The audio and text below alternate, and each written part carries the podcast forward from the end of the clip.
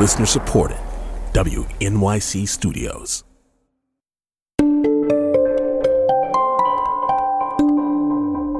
In every job that must be done, there is an element of fun. You find the fun, and snap! The job's a game. A spoonful of sugar helps the medicine go down. The medicine go down. Medicine This famous song from Mary Poppins, here's how it came about. Back in the 1960s, during production of the film, the songwriter's son was scared of getting shots. But when his school placed the oral vaccine for polio on a sugar cube, the boy took the vaccine without a problem.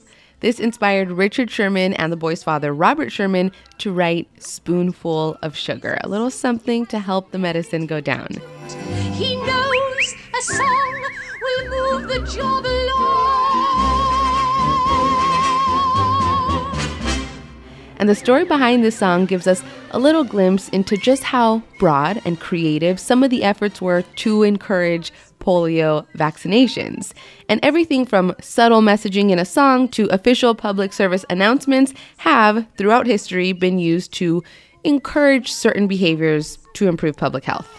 You can avoid all the expense, suffering, and heartache that paralytic polio causes if you make use of the vaccine that is now available. Don't let that be you or someone you know. Stop the clot. Spread the word. Protect yourself and your loved ones this flu season.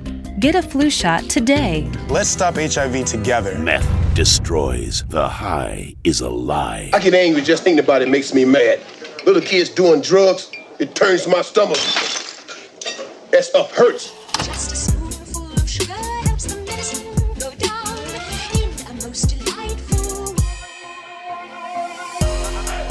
Past and recent PSAs like this are meant to nudge us in the right direction, and sometimes the nudge can involve the chance to win a prize or win some money. Here in the US, to encourage you to donate plasma, for example, some centers offer up to $60 twice a week. And with the rise in vaccine hesitancy around the COVID vaccine, we're seeing businesses and states try to encourage vaccinations with little extra nudges like this incentives. From companies offering workers perks for getting vaccinated to businesses offering a free pizza and a shot if you get your shot, or free french fries for a month every time you show your vaccination card.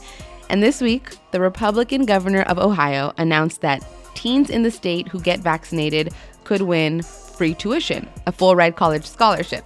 And vaccinated adults will be entered into a million dollar lottery every week. For five weeks, one adult will win a million dollars in Ohio. The point is to encourage residents to get the vaccine. Some even say the new guidance from the CDC this week could be viewed as an incentive of sorts. Vaccinated people no longer need to wear masks in most places. So, do incentives like this actually work? I'm Sarah Gonzalez, host and reporter at NPR's Planet Money podcast in for Tanzina Vega, and breaking down vaccine incentives is where we start today on The Takeaway. For more on this, we talked to Stacy Wood, Langdon Distinguished University Professor of Marketing at North Carolina State University. Stacy, welcome to the show. Thanks. Glad to be here. Also with us is Emily Largent, the Emanuel and Robert Hart Assistant Professor of Medical Ethics and Health Policy at the University of Pennsylvania. Emily, great to have you with us also. Thank you. Okay, Stacy, let's zoom in on one of these programs for just a minute. Ohio's Vax a Million lottery program. What do you think of giving people the chance to become a millionaire just for getting the vaccine? Well, I think it's actually a fairly effective use of dollars, which I think is a surprising thing to say given many people's reaction to the lottery.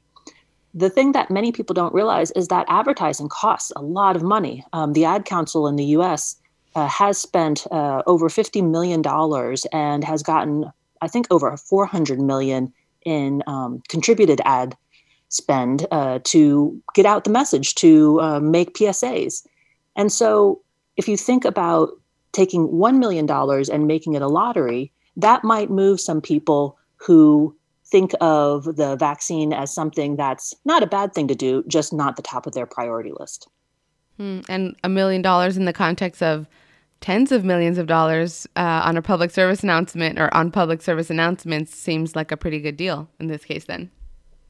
Yeah, I think that the thing that is often overlooked is that there are lots of different reasons why people don't get the vaccine. Um, some of them are truly worried and um, uh, scared about what long term side effects may occur. Others um, may have some really deep seated um, uh, philosophical reason against uh, vaccines or medical care. But for many people, it's just not top of the priority list. It's not something that um, they feel is really urgent for them to do. And so a little uh, perk like this uh, is actually quite fun. I think there are people who actually drive to other states to buy real lottery tickets. Um, I don't know that Ohio is allowing other people to come into their state to qualify for the lottery, but we've already seen that um, people are willing to spend their own money at a chance at a million dollars. And so uh, here, a little shot in the arm might not be such a bad thing. Oh, yeah. People wait in long lines. They went on the phone for hours just for the chance to win a lot less money. Um, Emily, in the Journal of the American Medical Association, you wrote that in general, there are problems with paying people to get vaccinated for COVID 19. What are some of the concerns you have? Sure. So I would agree with what Stacy said that you know when we offer payment to people we're not necessarily addressing core concerns they have like misinformation or mistrust and so you know when we offer payment in these contexts because we're not addressing those core issues. We're unlikely to move those individuals. Another thing that can happen is that we have good evidence from behavioral economics that when we offer people money to do things it can make that thing seem riskier or more, more burdensome than it actually is.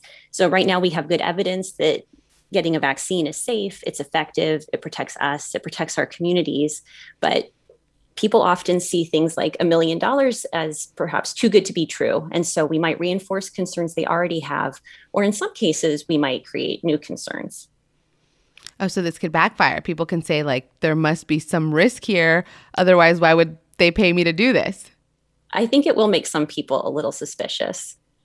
Do you have any examples you can point to where, where offering money of any amount has been counterproductive? Well, sometimes we see this in human subjects research. When you pay people money to participate in research, it can actually signal to them that there is risk and they read consent forms more carefully. They think about it a little bit harder. Mm-hmm.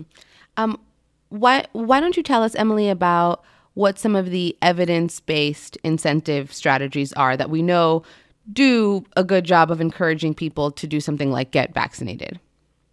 Well, in terms of strategies to get people vaccinated, I think a lot of things are important. Like we need to overcome any financial barriers people have. So, right now, there are some people who say they aren't being vaccinated because they're worried about missing time from work, particularly if they have side effects.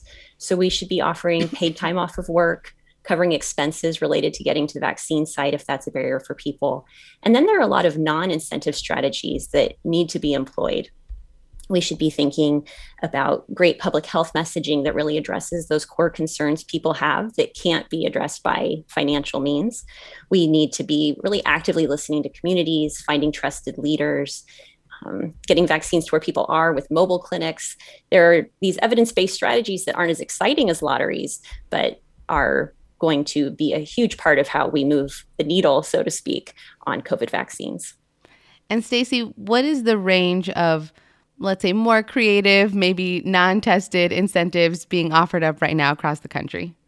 Well, one of the things that is interesting is to see how diverse the incentives are. If we speak just of incentives, um, not of some of the other important behavioral strategies that Emily mentioned, we see everything from uh, sure thing uh, payments, uh, like $50 uh, in hand, or we see uh, crazy uh, incentives like, well, I call it crazy, I also call it delicious, um, the Krispy Kreme uh, offer for a free donut every day for a year.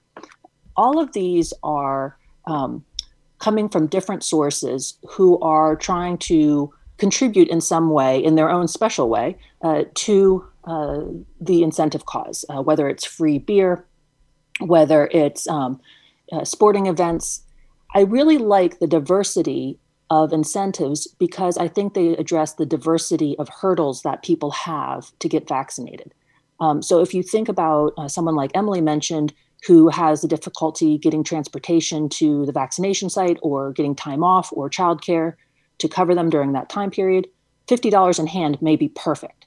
for somebody who is uh, really not convinced that they personally need the vaccine, um, they're young, they're active, they're healthy, then a sporting event uh, might seem like a lot of fun. Uh, I know that when I announced uh, to my college class that Krispy Kreme had uh, decided to give everyone a free donut a day for vaccination, um, I asked the class what they thought, and all the hands went up. And uh, when I called on someone, the question was, Is there a vaccination site on campus? So it is interesting to see what moves us. I, I know people have signed up for credit cards for a free slice of pizza and a free T-shirt. Um, oh yeah. I'm so still I'm still getting the mail from one of my first credit cards that I believe was some some not not so great perk that convinced me to sign up for it. Yeah, exactly. The cool thing here, though, is that Kevin Schulman and I wrote uh, a paper that was published in the New England Journal of Medicine in January about 12 comprehensive behaviorally based strategies for promoting the, the vaccine. And, and one of them was create fear of missing out or FOMO. And that's the idea of incentives.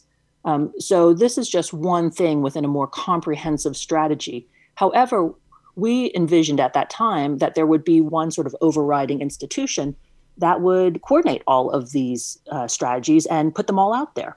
Uh, it's interesting to me to see that uh, the beauty of it happening in this sort of shotgun style with everybody just you know coming up with their own uh, incentives is that it really actually matches the heterogeneity of the population and what's interesting to them.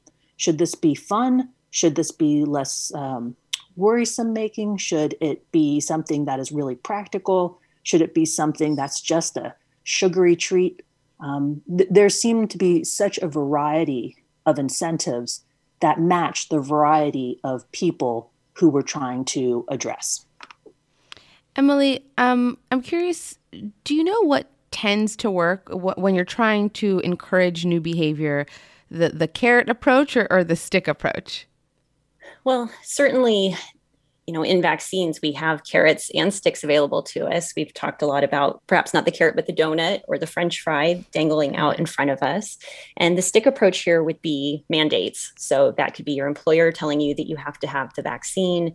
That could be the state telling you that you need to have your child vaccinated at some point when children are eligible before they can go to school, or your college telling you you need to be vaccinated. And in cases like that, oftentimes in ethics, we say that there needs to be a voluntary period of uptake before we think about instituting the mandate. So carrots are a great start. But there are some people who, when surveyed, say that they will only take the vaccine or are much more likely to take it if they're told they have to take it. And so I do think that we'll see a combination of carrots and sticks. Emily, are the ethical or moral complications inherent in incentive programs, especially monetary ones? Is that the main issue? Well, I don't think that it's only in money, but certainly money can be uncomfortable for people to think about or talk about. And so we might think that those are more concerning situations. And Emily, we know that vaccine access has been an issue um, and that there are disparities in who has been able to get vaccinated. Do incentive programs address that at all, or, or, or does it maybe do the opposite and contribute further? Well, the solution really needs to fit the problem in addressing vaccine uptake. And so it's important not to blame groups who have not yet had high rates of vaccination, particularly when they have access issues. Um, and incentives aren't going to help them overcome barriers that exist, like the lack of vaccine sites in their community or difficulty getting time off of work to get vaccinated. So, again, we need to really be tailoring strategies to meet people um, and address their particular barriers or concerns. And Stacy, as someone who studies consumer behavior and marketing, did you expect that re- we would reach this point where we're seeing a, a push for incentives like this? Yes, I, I did. Uh, in the fall of 2020, even before the vaccines were available, my co author Kevin Schulman and I started talking about the eventual uh, need to promote the vaccine uh, to those who either would not uh, get the vac- vaccine or would want to wait um, to get the vaccine. And we started to talk about these strategies to promote uh, vaccination. And early on, a lot of people in organizations and in the government were really resistant, thinking, well, our first thing is to get access to people, and we are concerned about there being too much demand. um, where demand is greater than uh, supply. And it was hard to imagine a day when supply would be greater than demand. Uh, but here we are. And other countries looking at us right now um, are surely thinking, oh, those crazy Americans, they're having to pay people to get the shots that we don't even have. Um, there will come a time, too, in their countries where supply outpaces demand. And they, too, will be thinking about incentives of all manner, not just uh, financial incentives. There have been many situations where, in the diffusion of innovation, that the adoption of any innovation is just slow, slower than we expect, even when it's a wonderful thing. And if you look at flu shots, uh, the uptake for flu shots in the US, I don't think is very much more than 50%. And that's a very well established, um, easily accessible, oftentimes uh, free or low cost vaccine that's available to us. So if we look just at that as an analogy, we can see that we're really actually at a, a pretty big marketing challenge to get 80% of the population to do something. Emily, as Stacy said, there are other parts of the world that are in dire need of vaccines, and yet here we are in the US trying to offer free donuts and possible lottery wins to encourage people to use our supply. Is this a, a uniquely American thing, or how do you think these programs appear to the rest of the world? Sure. Well, to Stacy's point that other countries are going to find themselves at a place where they're also trying to induce demand by offering incentives or thinking about creative strategies. I mean, in Romania right now, you can actually go to Dracula's castle and get free entry into the torture exhibits if you get a shot in the arm rather than a stake in the heart. So certainly there will be that kind of creative thinking um, internationally. But I would say that it, it really is as an ethicist, I have to say I look around with a lot of disappointment that people aren't rolling up their sleeves and doing the right thing. I think it's really a moral failing and a tremendous amount of privilege that we have this excess of vaccines right now while so much of the world is still waiting to have their first doses. Emily, what what might these incentive programs mean down the line? Like could they create some long-term problems for public health uh, that we should be concerned about? One of the concerns I have is that the CDC is already thinking about whether or not people are going to need booster shots. Um, certainly, there's been research happening into the potential use of boosters against different variants already. And if we offer some of these incentives, particularly the cash and larger payment incentives, I worry that we habituate people to getting that spoonful of sugar to get the medicine to go down, and that we might actually have challenges in future vaccination campaigns if people are holding out, waiting to see if there's going to be some perk if they wait a little bit longer. And that can build inefficiency, I think, into the systems as well as increase costs. Stacy, it's probably too soon to know, but do you have a sense of how much of a dent these incentives could make? Like uh, how much they could increase vaccinations in the US?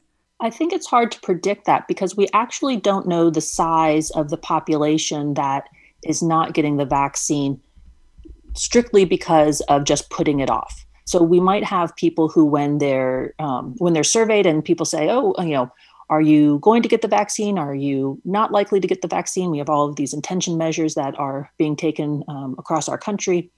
People often say, "I may get it," and then when they're asked why they're waiting, they say, "Well, I'm concerned about safety. And while lots of people are concerned about safety, some portion of those people are likely people who aren't as concerned about safety, but that is a really logical, socially desirable way to answer the question. Um, and so we don't have a sense of who's out there who's just like, you know, I'm going to get around to it. I just don't really think it's that big of a deal, or I don't really think I need it. I guess I could get it if I'm ever like forced to uh, by a mandate but a nice carrot might be more persuasive. Um, that's what is going to be interesting to see is how many people this move will give us some sense of how big that that more um, apathy based population is.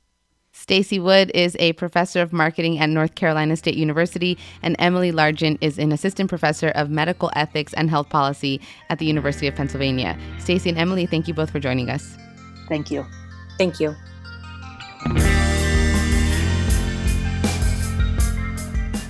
Hi, this is Tony from Greenville, South Carolina. My employer, City Range Steakhouse Grill, also located in Greenville, South Carolina, has an incentive for all of its employees Once you are fully vaccinated, they will give you a $50 bonus. Very nice of them. However, I would still have gotten fully vaccinated without the bonus because I'm not an anti vaxxer. My name is Janie Starr. I live on Vashon Island in Washington State. I was one of the first ones in line to get my jabs. I did it for personal safety as well as for the community at large. I support most anything legitimate to encourage folks to get vaccinated as long as it's culturally sensitive and no one is getting gouged. I'd rather people were receiving the education they need to overcome their reluctance, but ultimately, we just need to get it done. Thanks. More and more Republican led states are planning to opt out of the enhanced federal unemployment programs before they're set to expire in September. These benefits include an extra $300 a week for those collecting unemployment and extended eligibility for self employed and gig workers.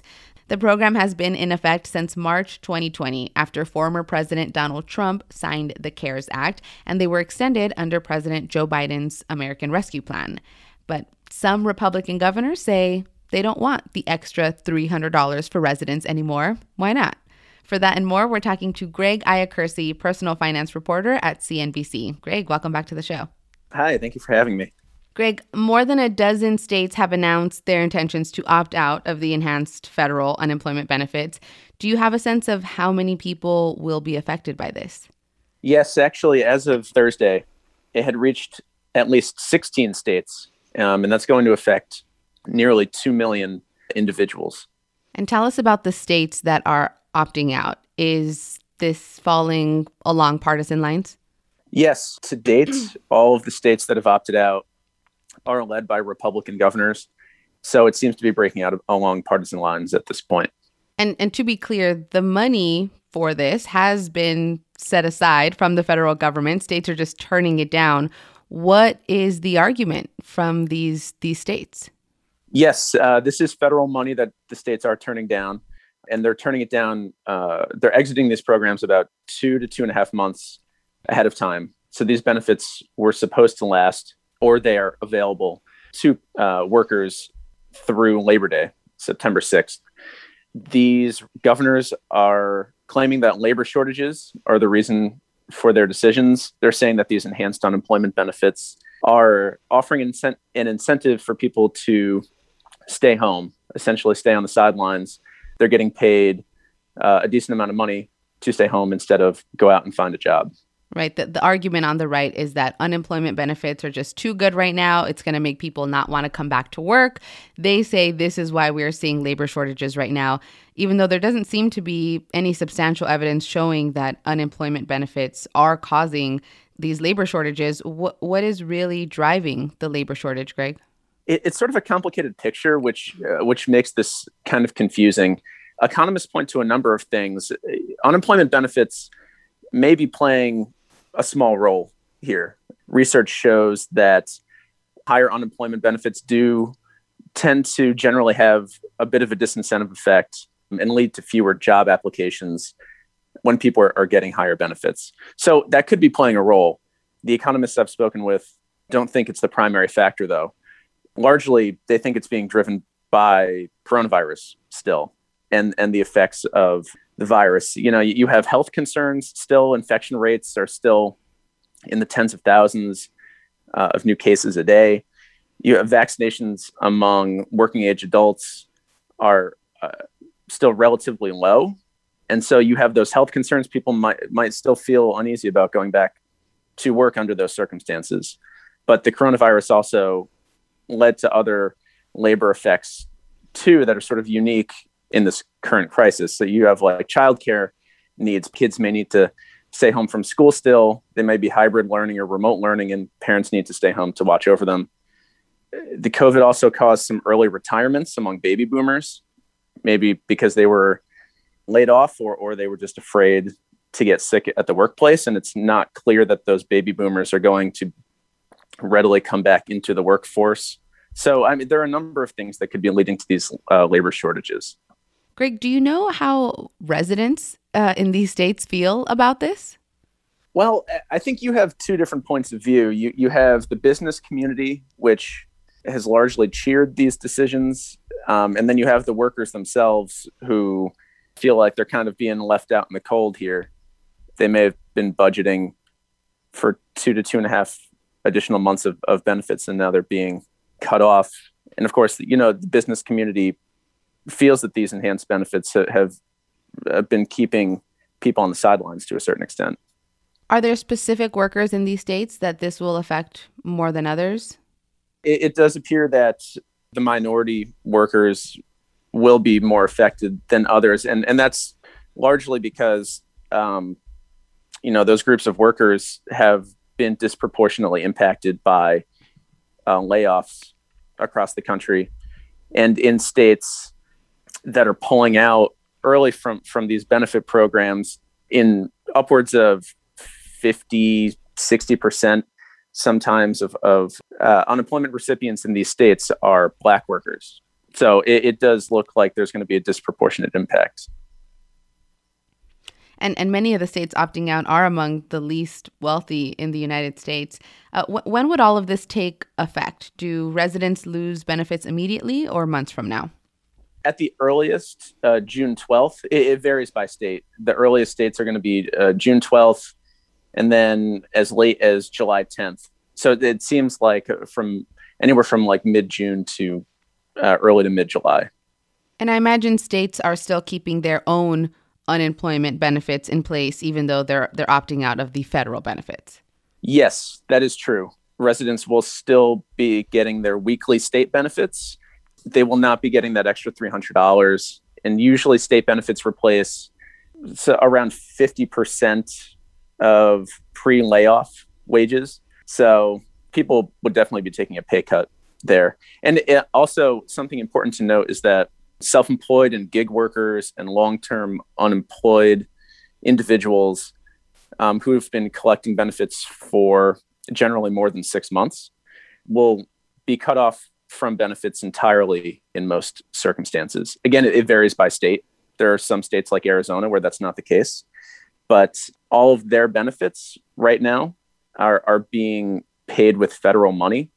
And so they'd be losing that entirely. Uh, right. So state unemployment benefits don't replace your full salary. Usually, it's it's a percentage of what you used to make. Are there any concerns about states running out of money to pay their residents unemployment benefits? No, I, I don't believe so. States can borrow from the federal government to pay benefits if their trust funds run dry. So um, I, I don't think that in and of itself is a concern. Okay, and and do workers in these states have any options to fight this? Like, can the U.S. Labor Department maybe prevent the loss of these benefits? I'm not aware of any recourse that the workers themselves have in this situation, but the uh, the Labor Department may be able to do something. Senator Bernie Sanders and uh, a group called the National Employment Law Project have uh, each sent letters to Labor Secretary Marty Walsh, and uh, they claim that um, the Labor Secretary has uh, the legal authority and indeed needs to uh, step in. Uh, uh, the language in the CARES Act suggests that he has an obligation to step in to prevent states from cutting off this aid to people under um, a certain program called Pandemic Unemployment Assistance. So, this is the program that pays benefits to self employed and gig workers and others who are typically ineligible for state benefits. That's the only program where this seems to apply, where he may have the legal authority to do something. It's unclear whether there will be any intervention on behalf of workers. The Labor Department is still reviewing those letters to see if if they can do anything. Greg Iacurci is a personal finance reporter at CNBC. Thanks, Greg. Thank you so much.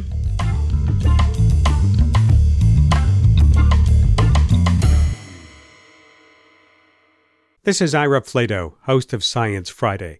For over 30 years, the Science Friday team has been reporting high quality science and technology news, making science fun for curious people by covering everything from the outer reaches of space to the rapidly changing world of AI, to the tiniest microbes in our bodies. Audiences trust our show because they know we're driven by a mission to inform and serve listeners first and foremost with important news they won't get anywhere else. And our sponsors benefit from that halo effect. For more information on becoming a sponsor, visit sponsorship.wnyc.org. So I'm very excited for this opportunity. We are unified, working as one team, and the American people know that the stakes are incredibly high. We are going to fight for them each and every day against the destructive, radical, far left socialist agenda of President Joe Biden and Nancy Pelosi that's destroying America. That was Congresswoman Elise Stefanik of New York after being elected on Friday as the third ranking Republican in the House. She's replacing Liz Cheney, who was voted out as chair of the House GOP conference earlier this week.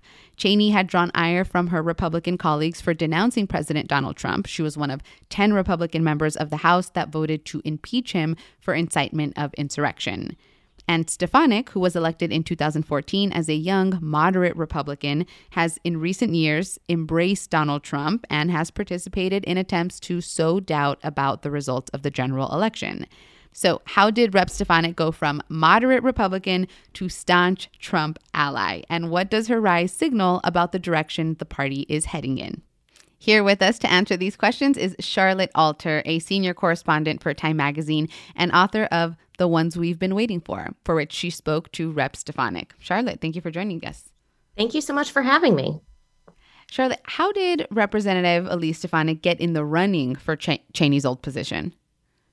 Well, so Representative Stefanik is somebody who, uh, you know, has been considered a rising star in the GOP for almost her whole career, but the meaning of that has changed. So, you know, she is somebody who, in the last two years, or really the last 18 months, has really emerged as a staunch Trump advocate. Uh, that started during the 2019 impeachment hearings, where she was one of his most vociferous defenders. And it continued through the 2020 election when she co chaired his New York campaign and gave a speech about him at the DNC, uh, sorry, at the RNC. Um, and so she's somebody who, you know, a, a, as soon as it became clear that Liz Cheney was out of step with the Republican line on the election. You know, her refusal to embrace Trump's conspiracy theories about a about a stolen election, uh, you know, really put her at odds with the with the reality of the Republican base. It was clear the party uh, was going to want to replace her, and it would be very bad optics for them to replace the only woman in in party leadership right now with another uh, man. And so um, Stefanik was sort of the obvious. Uh, the obvious replacement since she's this you know um, up and coming young woman who has really made it her business to try to get more women elevated within the gop and how is the rep Stefanik that sits in Congress now different from the one that was elected to office in 2014? They're almost entirely different people. Um, you okay. know, so so well, uh, so here's here's the way to think about it. So um, I I you know talked to Representative Stefanik for my book in 2018 and 2019, um, and back then she was still uh, you know, this sort of more moderate millennial Republican uh, that was pretty similar to to why she ran for office in the first place. Um, she back then was somebody who uh, was certainly not a MAGA Trump supporter. She had been a Bush Republican, she had been a Paul Ryan Republican, and early in Trump's presidency, she had a kind of tepid relationship with Trumpism. You know, she supported the Republican nominee, she supported the president, but every time Trump would do something really outrageous or controversial, she would issue these kind of mild statements rebuking him. She wouldn't really get into the into the fray on Twitter uh, in in his defense, um, and she was really moderate on issues like climate change and immigration and LGBTQ rights and college affordability. And that's partly because she recognized early that the Republican Party had a big problem with young people, women, and people of color. And so her first two terms were really about trying to bring the Republican Party in line with her generation. And then at a certain point, and I and I track this in my uh, time profile of her. At a certain point, uh, around 2018, and then you know, sort of finally in 2019, she really saw the writing on the wall as you know her fellow uh, her fellow young moderate conservatives who had been critical of Trump fell in the midterms and she saw that the only way to rise within the Republican Party was to embrace Trumpism wholeheartedly. In an article you published recently, you wrote that her evolution mirrors the transformation of her party, while her rise within its rank is a fall from the modern millennial conservatism she once was on track to define. Who is the modern millennial conservative? What what policies do they support? How are they different than the rest of the party? So one of the one of the big challenges for the Republican Party right now is that uh, in in 2014, 2015, early 2016, there was this cohort of young moderate conservatives who were essentially trying to offer conservative solutions to to common millennial uh, priorities and problems. And one of the things that I that was a big takeaway in my book, which covers millennial leaders on both sides of the aisle is that this generation largely agrees on what most of the big problems are. They it's just that people on different sides of the aisle are were were offering different solutions to them. So for example elise stefanik um, you know, she believes in the science of climate change. She introduced a resolution uh, in 2017 saying that the Republican Party needed to take climate change more seriously, that it was a conservative principle to defend the environment. So she obviously has a very different policy solution than, you know, something like the Green New Deal, which is what millennial progressives embrace. Um, but you know, my my takeaway from reporting on this was that, uh, you know, most millennials agree on the problems but not the solutions. So Elise Stefanik seems to have really abandoned that model in favor of fully embracing Trump and Trumpism. Charlotte, thank you so much for joining us. Thanks for having me. Charlotte Alter is a senior correspondent for Time Magazine and author of The Ones We've Been Waiting For How a Generation of Leaders Will Transform America. The paperback version of her book will be available next week.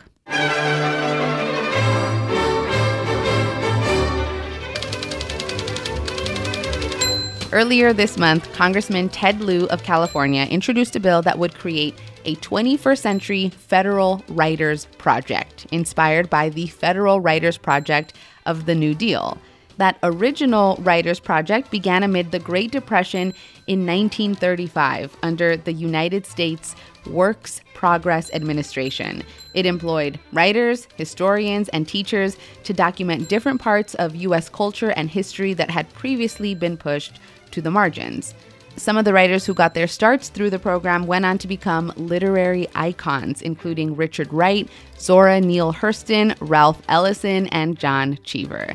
And there were many programs like this that put people to work during the Great Depression. The radio program This Was News was also funded under the Works Progress Administration's Federal Theater Project. It dramatized historical news events. New York City, March 25th, 1911. On the 8th, 9th, and 10th floors of a building at the northwest corner of Washington and Greene Streets, over 200 people, mostly girls, employed by the Triangle Waist Company, were at work today. It was just five minutes before quitting time. If passed into law, the new 21st Century Federal Writers Project, introduced by Congressman Lieu, would again pay hundreds of writers to document different aspects of the pandemic, creating a record for current and future generations to learn from. With me now to discuss is David Kippen, founder of the Libros Schmibros Lending Library in Los Angeles and former literature director of the National Endowment for the Arts. An article he published last May in the Los Angeles Times inspired Congressman Lieu to create this bill, and David was also involved in the drafting process. David, thank you so much for being here. Oh, hi, Sarah. You're welcome. Tell us a little bit more about how this idea went from an op ed to an actual piece of legislation.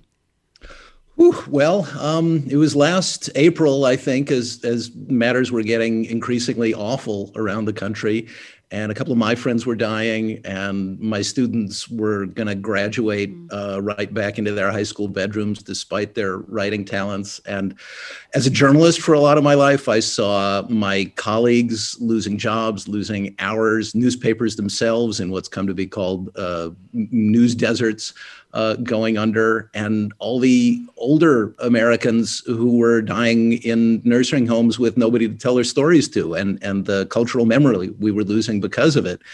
And so I pitched an op ed to friends at the LA Times. Actually, it was a feature, but secretly it was an op ed, at calling for the return of the Writers Project. And somebody showed it to Congressman Lieu, and he told his chief of staff, This sounds like a pretty good idea, get right on it. And here we are a year later. Nobody is more astonished at all this than I am. What kinds of writings came out of the original Writers Project? Oh God, it's an all-star team. I think you mentioned Richard Wright and Zora Neale Hurston, who had been fairly famous beforehand, uh, but was up against it during the Depression, like so many people. John Cheever, Saul Bellow, um, it's it's really a, a, murderer's row of American writing talent. I mean, in the 40 years before the Writers Project, America won one Nobel Prize. In the 80 years afterward, it won about 10, including Saul Bellow, who was mm. himself an alumnus of the project. So the effects on American literature ever since have been monumental. Uh, some of the works that came out of this included interviewing formerly enslaved people who are still alive in the 30s. Um, what kinds of writing projects would you like to come out of this new version? Do you, you know, are we talking about like novels set during the pandemic or sitcoms even? Uh, I, would like to think novelists and, and sitcom writers can take care of themselves. Um, no, uh, the idea is to document American lives, American voices, as it was originally. Oral history was barely a thing in the 1930s until uh, the project sent writers out into the field um, to listen to Americans and and um, you know make sure their their voices weren't lost to history. There were also researchers, of course, and what's come down to us most commonly, what people remember the Writers Project for, in addition to the slave narratives, uh, of which there were 2,300, and Neale Hurston particularly worked on that project in Florida. What people most identify the Writers Project with is the American guides, what a lot of people call WPA guides, guidebooks to every state in the Union, plus Puerto Rico plus Alaska, uh, and regions all over the place, um, and and really paying close attention not just to the major capitals. Although the these, the shock of these guides is, you know, the, the project when it first started was like give these people some jobs, as as FDR's right hand man said. Um, you know, writers and artists have to eat just like anybody else. The miracle was that within a year and a half, some of these books started coming out and they got great reviews and they uh, were bestsellers. And people said to themselves, we got a hit on our hands. And so after the state guides were in motion, somebody said, let's do city guides. Um, and before they were done, there were like a thousand books and pamphlets created by this uh, Federal Writers Project that, that we can learn so much from today and take inspiration from for a new project. Right now, the bill sets aside $60 million for the New Writers Project. The Department of Labor would administer it. Uh, how would they administer it? How would the Writers Project actually work in, in practice? Well, four different types of organizations can apply for grants. There are newsrooms, both nonprofit and for profit newsrooms, mostly smaller ones, um, libraries, both public and nonprofit, um, newspaper guild, of course, um, would be a logical grantee, and uh, universities or other organizations that uh, that, that uh, gather and curate educational and cultural material. So um, all of them would apply to the Labor Department, and um, in turn, writers and editors and photographers would work for them to to create this second legacy. You wrote in your article that 85 years ago, FDR saved American writers. Do you have an idea of how many jobs uh, this new version would create? Well, at its peak, the original created 6,600. Um, this one calls initially for between 900 and 1,000, but wow. um, it's uh, it, there is an option to renew after the first year. And of course, the hope is that in addition to chronicling the pandemic, there's so much that's happened in the last 85 years since the first round of, of Federal Writers Project guides that uh, there's so many other stories to tell. There are very few bipartisan issues these days. What would your pitch to Republicans be for this pro- program? this is a deeply patriotic project. This is a conservative project because the idea is to conserve the memories of what we've gone through both this year and ever since the 1930s and create a lasting bequest to the future. So um, I, I, think of this as a shamelessly uh, patriotic initiative. And uh, I plan to send links that anyone can find at the Rowan University Library website to every last Federal Writers Project guide, to every representative, every senator, so that they can see for themselves just what nonpartisan valentines to America in all its complexity, the good and the bad. The originals were, and the new 21st Century Writers Project, as as the sainted Congressman Lieu is calling it, uh, can be for today. And and uh, anybody who wants to read them from now until doomsday. David Kippen is a lecturer in writing at UCLA and former literature director of the National Endowment for the Arts. David, thank you so much for joining us. Oh, it's my pleasure, Sarah. Thanks for calling.